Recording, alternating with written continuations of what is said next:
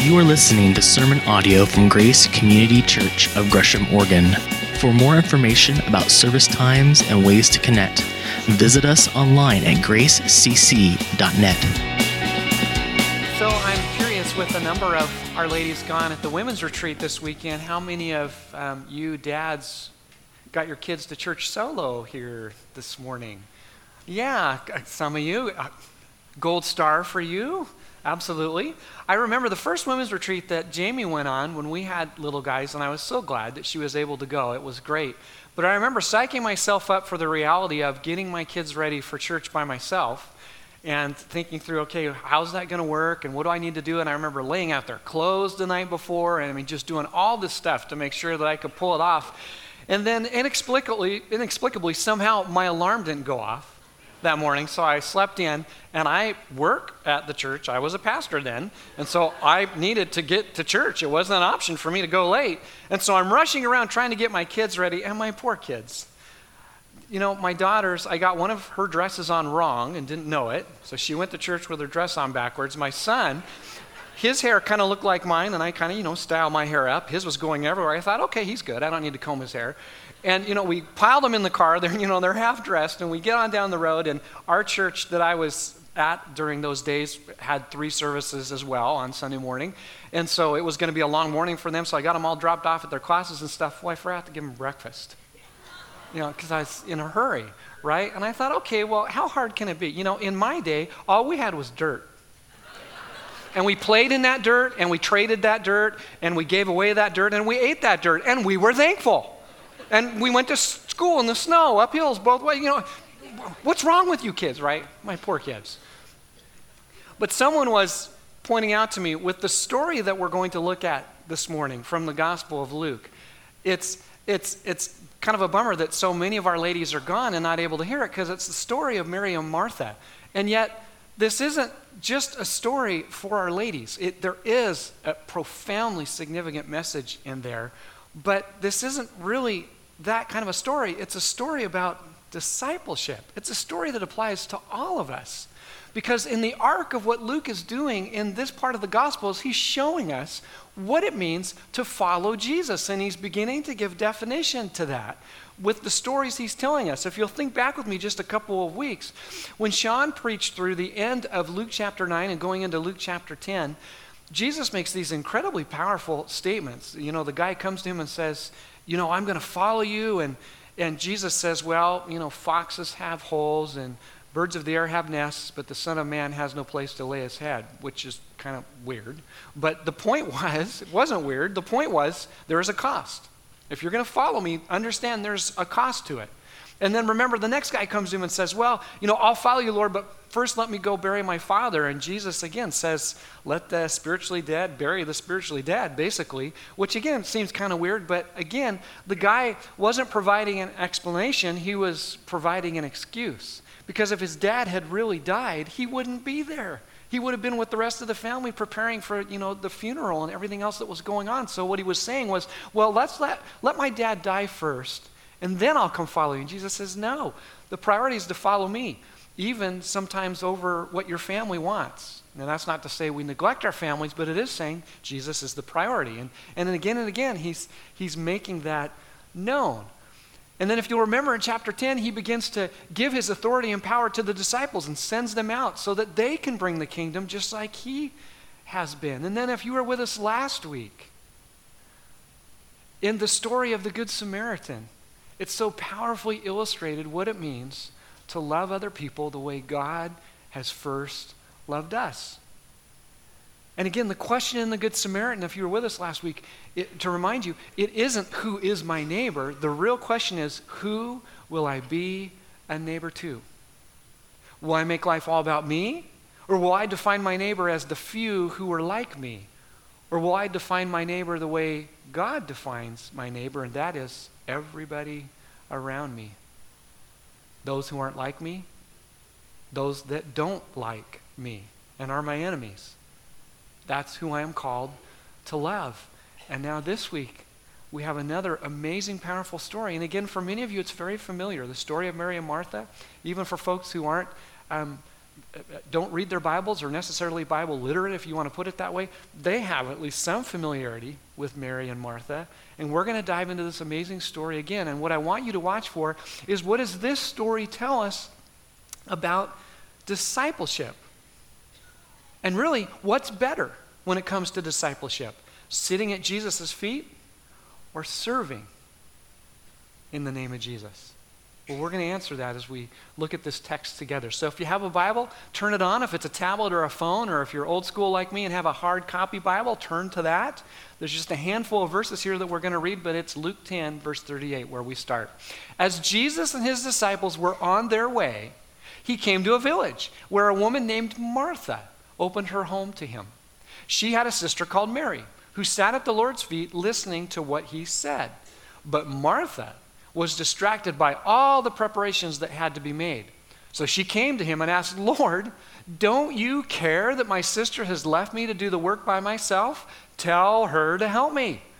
Martha, Martha, the Lord answered, you are worried and upset about many things, but few things are needed, or indeed only one.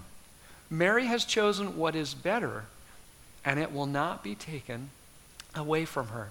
So, as we always do, let's enter the story and begin to peel back the layers of what's going on here. It tells us in this opening verse that it was Martha who opened her home to Jesus. And that's significant because it infers this was Martha's home. She probably owned it. Martha is probably the older sister, but at the very least, she is the responsible hostess. She is the one who is responsible to see that Jesus and the guests are honored. And so she's cooking for about 16 people the disciples, Jesus, presumably Lazarus, her brother, and then Mary and herself. That's a lot of people. Let me put it to you this way What if right after the service I came up to you and announced, the elders and I and some of our wives are coming over to your house today? What would you say? no, right? But let's say that wasn't an option. We're coming. If you are the cook in your family, male or female, is that some work for you to pull a meal together for 16 people? Yeah. It's a lot of work. Now imagine you're in the first century without any of the modern conveniences we have for cooking. All you have is a clay stove, you got to build a fire for it, and that's what you have to prepare a meal for 16 people. Commentators are divided on whether Martha and Mary had advance notice that Jesus was coming or didn't. Doesn't really matter. Whether they had advance notice or not, or whether Jesus and crew showed up and the work had to be done, the bottom line is the work had to be done. And it was a lot of work. And it was a big deal. And so, as Martha is doing all this, what is Mary doing? Nothing according to Martha. But actually, Mary is doing exactly what she should be doing. Because, in part, in ancient Near Eastern first century culture, if an honored guest came into your home, it was unthinkable that you would not spend time with them, that you would not talk and interact and be with them. That was just as important as all the preparations that needed to happen for the cooking and the cleaning and everything else that went along with that. But Jesus, as we saw from what we read, commends Mary for what she's doing because she's sitting at his feet listening. And there are so many layers to this. This is so profoundly significant. Luke has been very deliberately painting a picture for us in his gospel of people who are on the outside of God's kingdom, presumably, are the ones who are actually entering it and living it out. In the story last week, a Samaritan of all people is the one who is loving the way God calls us to love other people. An enemy of the Jewish people is actually the one who is loving the way God calls us to love.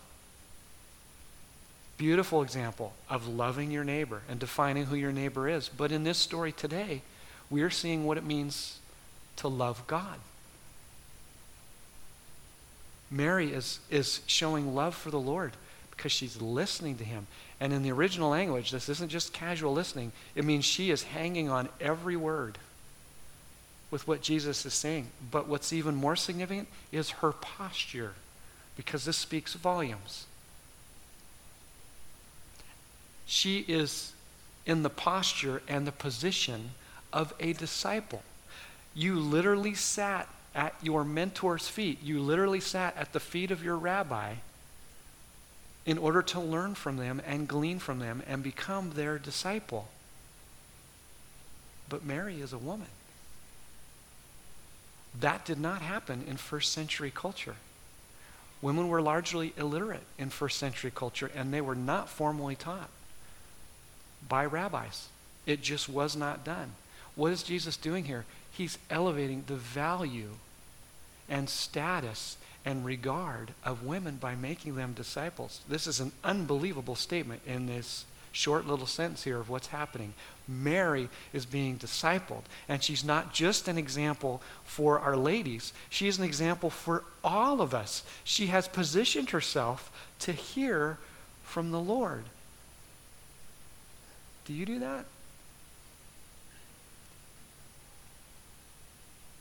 If you know and love Jesus, do you regularly position yourself to listen to him?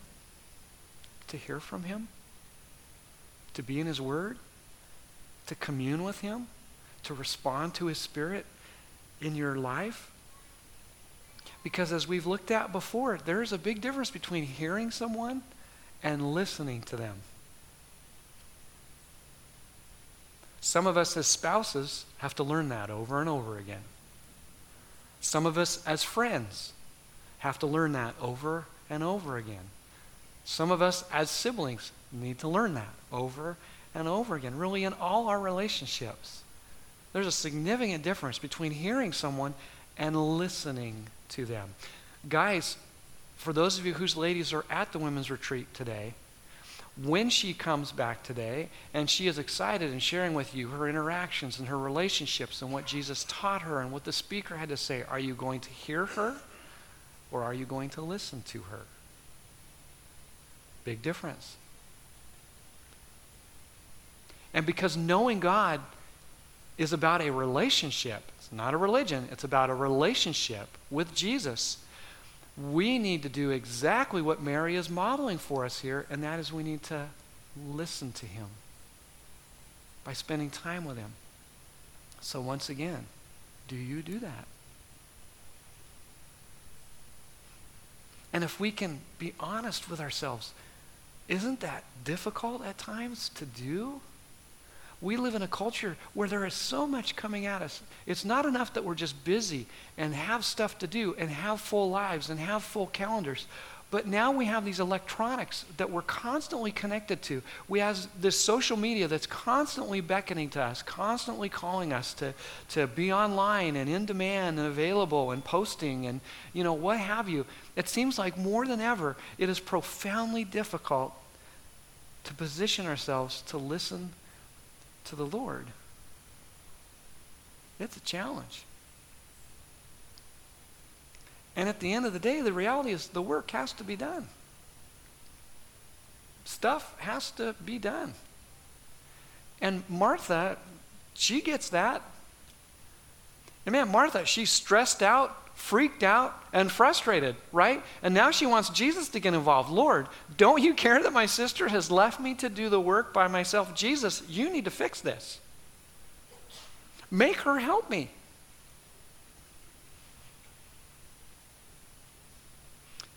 And what we can gather from this is that Mary isn't doing what she's supposed to be doing.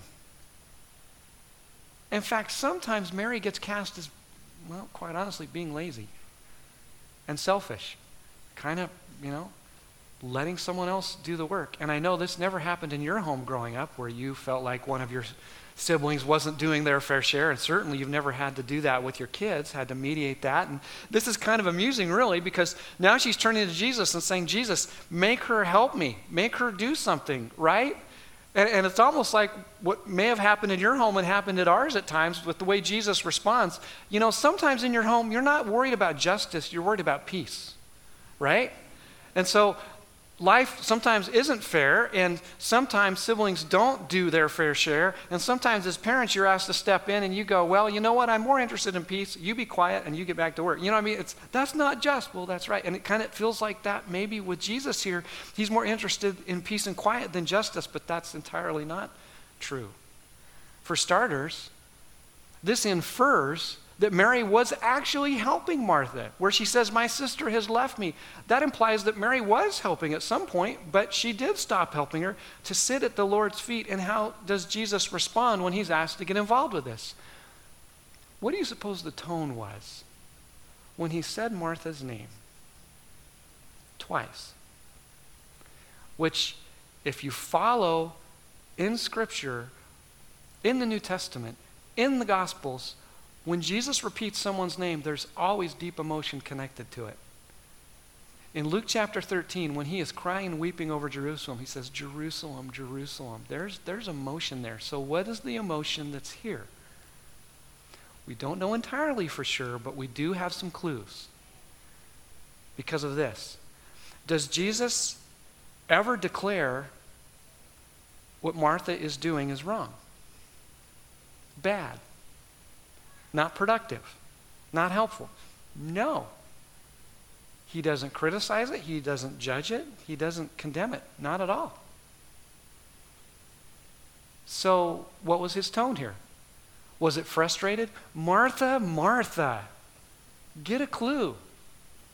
Or was it Martha, Martha, you just, you're never, you're never going to get it. Was it scolding? Was he chiding her? Well, he wasn't shaming her, but he was correcting her. But he wasn't just correcting her. Watch how he responds to her. He's inviting her. What does he go on to say? Mary has chosen what is better. In some translations, it says Mary has chosen the good part. And what we need to be really careful about here is Jesus is not saying, Martha bad, Mary good. Not at all.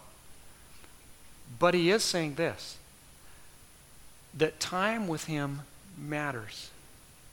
He needs to be a priority in our life.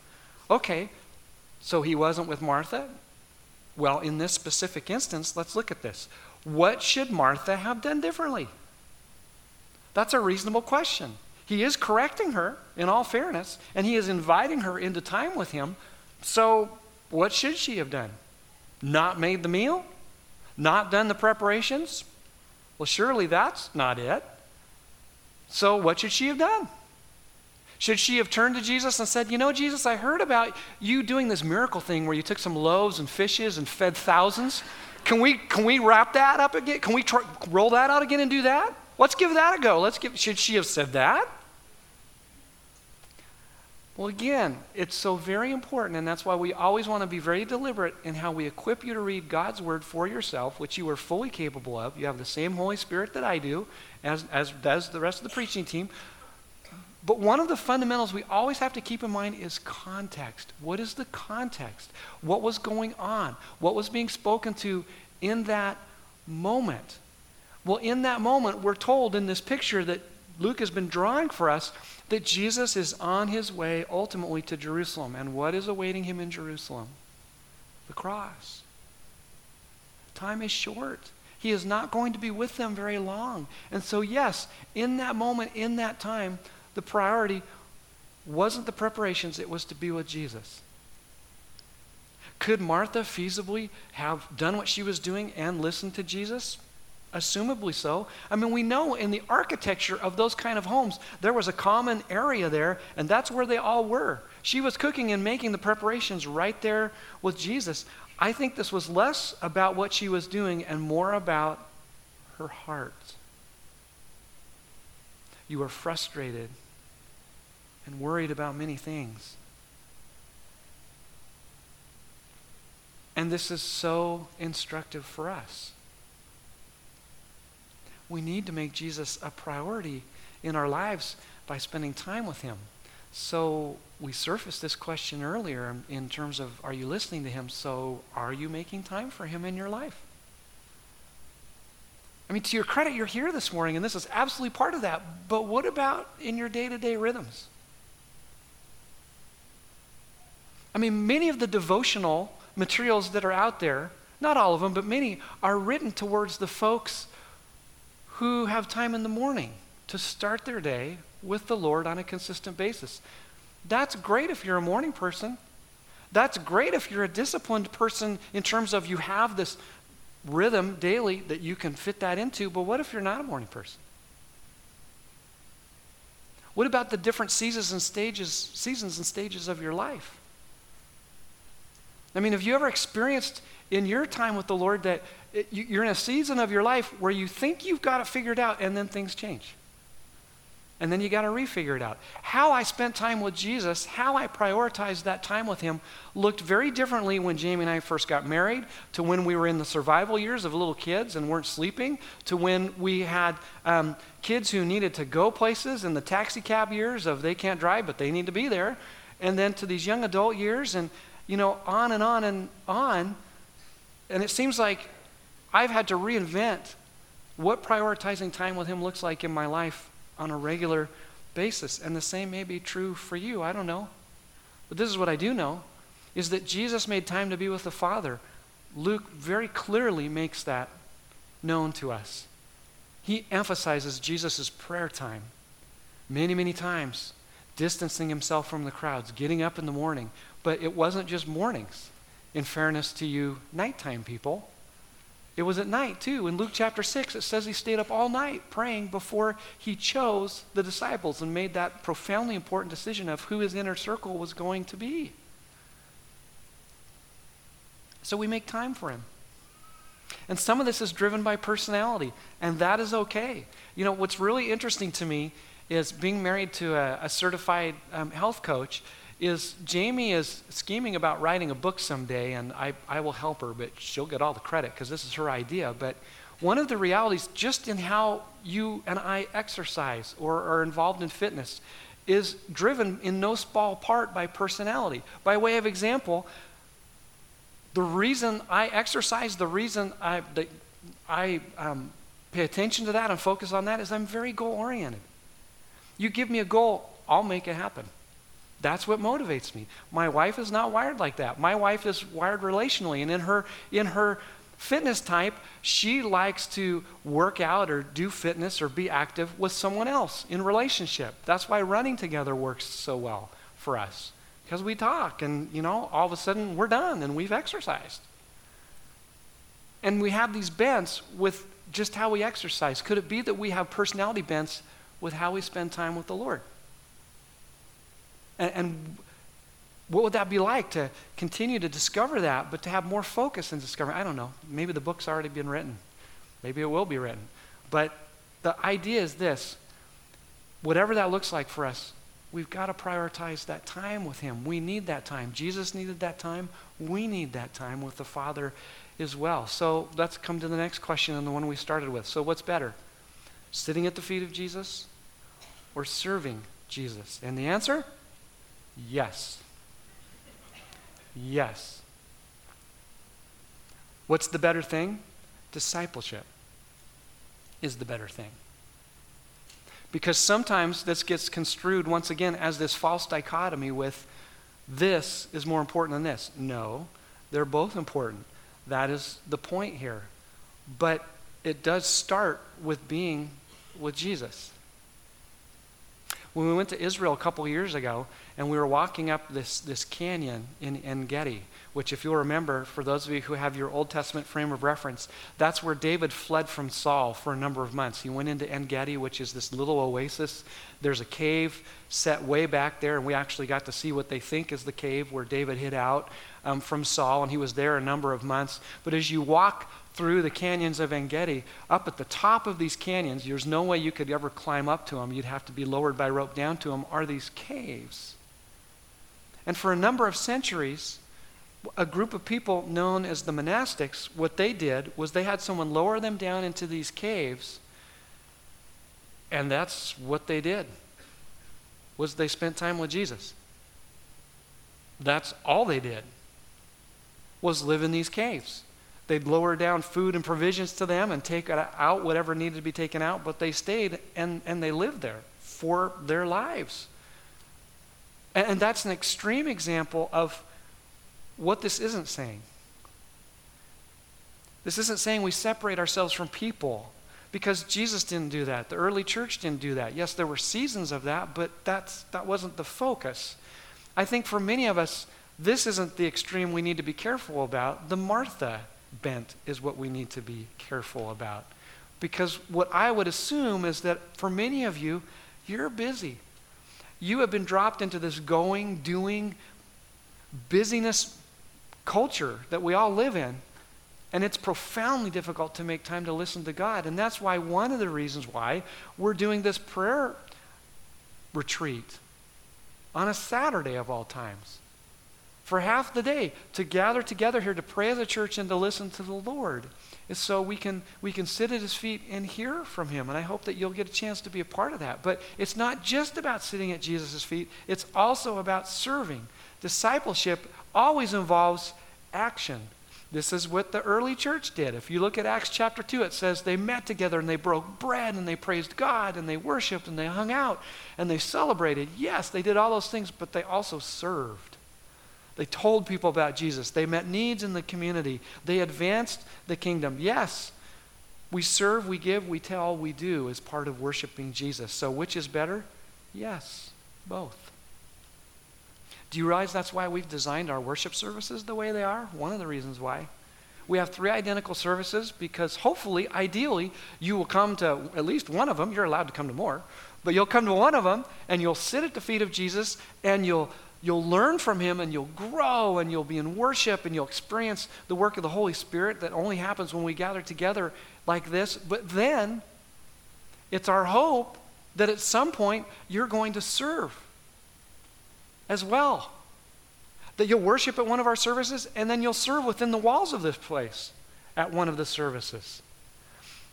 And that you're going to be serving outside the walls of this place in some way shape, or form. Because following Jesus is about sitting in his feet, but it's also about serving other people. You know, we have a, a, a card that's in the seat backs in front of you called a Serving with Grace card. We have that always there, deliberately so, so you can have a number of ways to serve the Lord within the walls of this place. We designed the journey with the same mentality that for a season on our Wednesday night program at the journey, you'll go and sit and, and take in, but then other seasons you'll serve. And you'll join with those who are serving on that same night. We've deliberately built that rhythm into what we do around here because it's both and.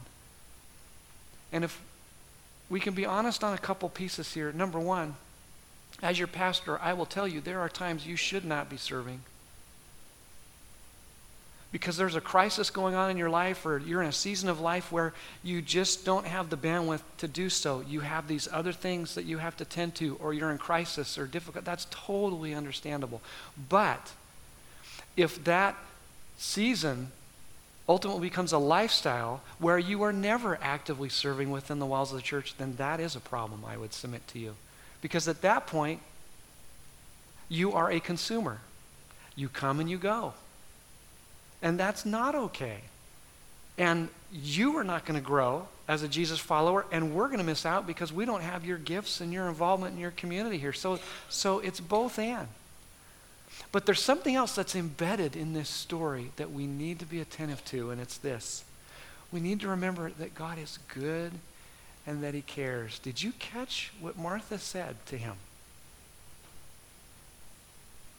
Jesus, don't you care that my sister has left me to do the work all by myself? Folks, that is not a good day when you or I accuse the God of the universe as not caring. Do you remember back in this series when we were looking at Luke chapter 8 when the disciples were out on that boat in the Sea of Galilee and the storm came? And Mark chapter 4 which also tells the same story, gives us a little more detail. And when they woke Jesus up, how did they wake him up? Do you remember what they said to him? Don't you care that we are about to drown? And do you remember from that story, it seemed like Jesus was a little cranky. They interrupted his nap in the boat. But that's not what was going on at all. Should they have woken him up? Absolutely. Should they have accused him of not caring? Absolutely not. And that was the problem. God is good. And yes, he does care. But one of Satan's favorite tactics is to get you to question both. One of the evil one's favorite tactics is for you to look at your life and to look at your circumstances and define God's goodness exclusively by that. Because the reality is, you will come at a time to your life where you will struggle and you will hurt and you will be in crisis and you will have difficulty. And it will feel like, based on your circumstances, God does not care, and you absolutely cannot give in to that. And that's where Mary's heart, excuse me, Martha's heart begins to go. Jesus, you don't care. Yeah, he does. And there is a message here. I think there is a message here for all of us, but I think too for our ladies. A number of you, you are the hub of your family. You are able to spin a lot of plates because God has wired and gifted you that way, and you do so much to keep your family going, and so much of it is mundane and boring and maybe unappreciated or unnoticed. And this could apply to all of us, male or female. There's those things we do that we feel like, man, does anybody care? Does anyone know? Does, does it matter? And it does. It matters to God. It absolutely matters to God. Let me share this with you because Sean shared it a couple weeks ago to end one of his messages. When I need some perspective about this, this is one of my go-to verses. It's out of 1 Corinthians chapter 15 verse 58 in the New Testament. It says this, "Therefore, my dear brothers and sisters, stand firm. Let nothing move you. Always give yourself fully to the work of the Lord, because you know that your labor in the Lord is not in vain. He is not talking to vocational pastors like me. The work of the Lord is the work of the Lord. It is the work that you do in your daily lives as an act of worship to Him. It matters. Even the things that don't seem like they matter, even the things that are mundane and boring and difficult at times, they matter. The bottom line is that our doing cannot come at the expense of our being. That's, that's where this is going. And Luke, the master storyteller, leaves us with this. How does the story end? Jesus invites Martha to listen to him, to be with him. In that moment, to stop doing and to start being. How does she respond? We don't know. The story's unfinished. But this is what we can know. What is your story? How will you respond today? Will you invite the Lord to speak to you? Will you listen to him? Because as the worship team comes now, and as we respond to this amazing God who loves us, who is so patient with us, who rather than scolding and shaming us, invites us constantly back to him, to spend time with him, to listen to him, to connect with him. Once again, that invitation is here for you. We have communion tables off to the side. Remind yourself what he's done for you. We have prayer teams who are going to step forward. Come over to them and pray with them.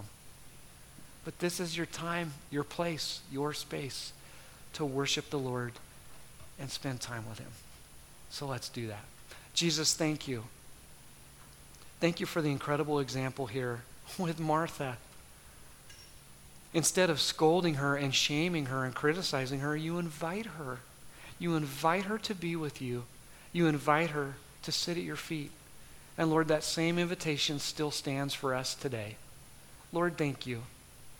Thank you that you are good, that you care, and that you love us. We seek you now. In Jesus' name, amen.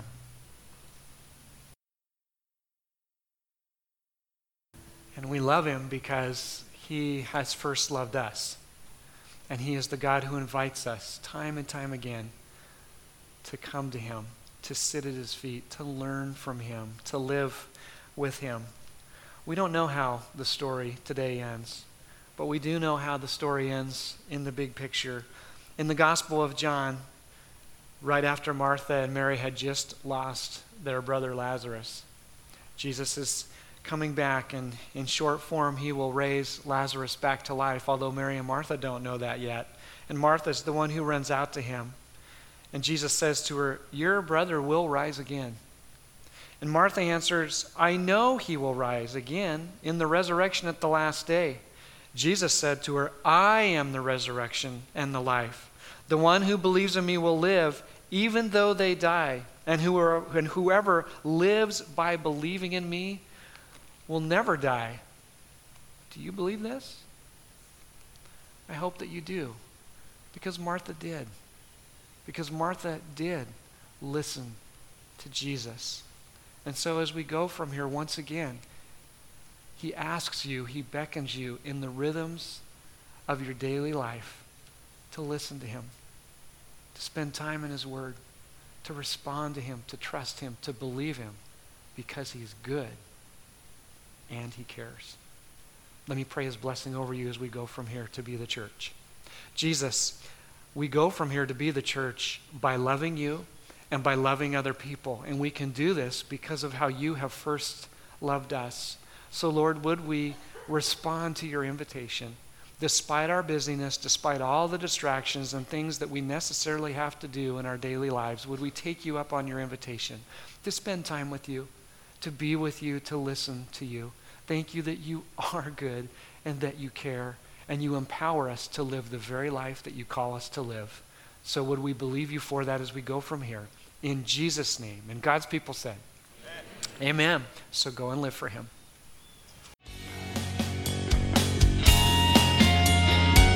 Thank you for listening to sermon audio from Grace Community Church. For more information about service times and ways to connect, visit us online at gracecc.net.